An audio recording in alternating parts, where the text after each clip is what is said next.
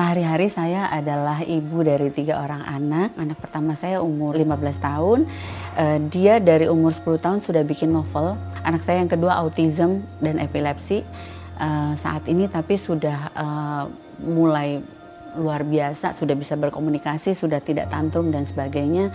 Yang ketiga, anak saya dulu yang kecil itu dia mal food intolerance, tapi saat ini dia sudah graduate dari semua alerginya, jadi sekarang anaknya sudah sangat gemuk. So I feel so blessed with my kids gitu ya. Jadi hidup saya sungguh luar biasa diberkati. Makanya sekarang saya merasa it's time to share the blessings to others melalui gerakan-gerakan sosial yang saya buat dan ini yang membuat saya punya energi yang luar biasa untuk nolongin anak-anak. Saya mengenal Mbak Sili di 2009 via sosial media which is Twitter. Saya follow dia karena isi Twitternya enak gitu untuk dibaca, menyentuh, kayaknya hidupnya positif. Walaupun menceritakan tentang anak-anaknya yang berbeda dengan yang lain, tetapi tata bahasanya itu positif gitu. Di Rumah Harapan ini kita menampung anak-anak sakit dari keluarga kurang mampu yang datang dari daerah dan belum dapat tempat di rumah sakit juga buat pasien-pasien dari luar daerah yang juga dari keluarga kurang mampu yang habis operasi biasanya nggak boleh langsung pulang. Jadi mereka kita kasih tempat di sini. Kami sedang menampung satu anak namanya Tias. Tias ini sudah ketemu saya dari usia dia masih enam tahun saat dia kena kanker tulang.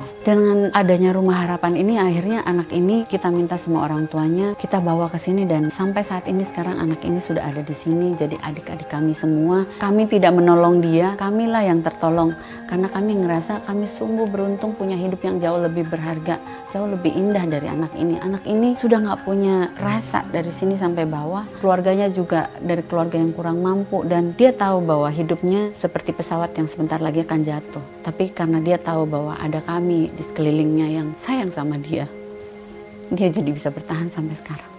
Mudah-mudahan rumah harapan ini bisa jadi tempat yang indah buat dia menghabiskan sisa hidupnya. Kasirnya selalu bilang ke kita, kita nggak pernah tahu kapan Tuhan panggil kita. Kita nggak pernah tahu kapan langkah terakhir kita setelah keluar dari rumah ini. Sebarin aja apa yang kalian rasa baik untuk orang lain, lakukan itu dengan baik. Eh, dengan adanya Women of Worth ini, harapan saya ke depannya semoga semakin banyak orang yang tahu tentang rumah harapan. Kami pengen ini bisa stable, bisa berjalan stabil dulu. Kami berharap kami bisa copy paste di kota-kota besar yang lainnya.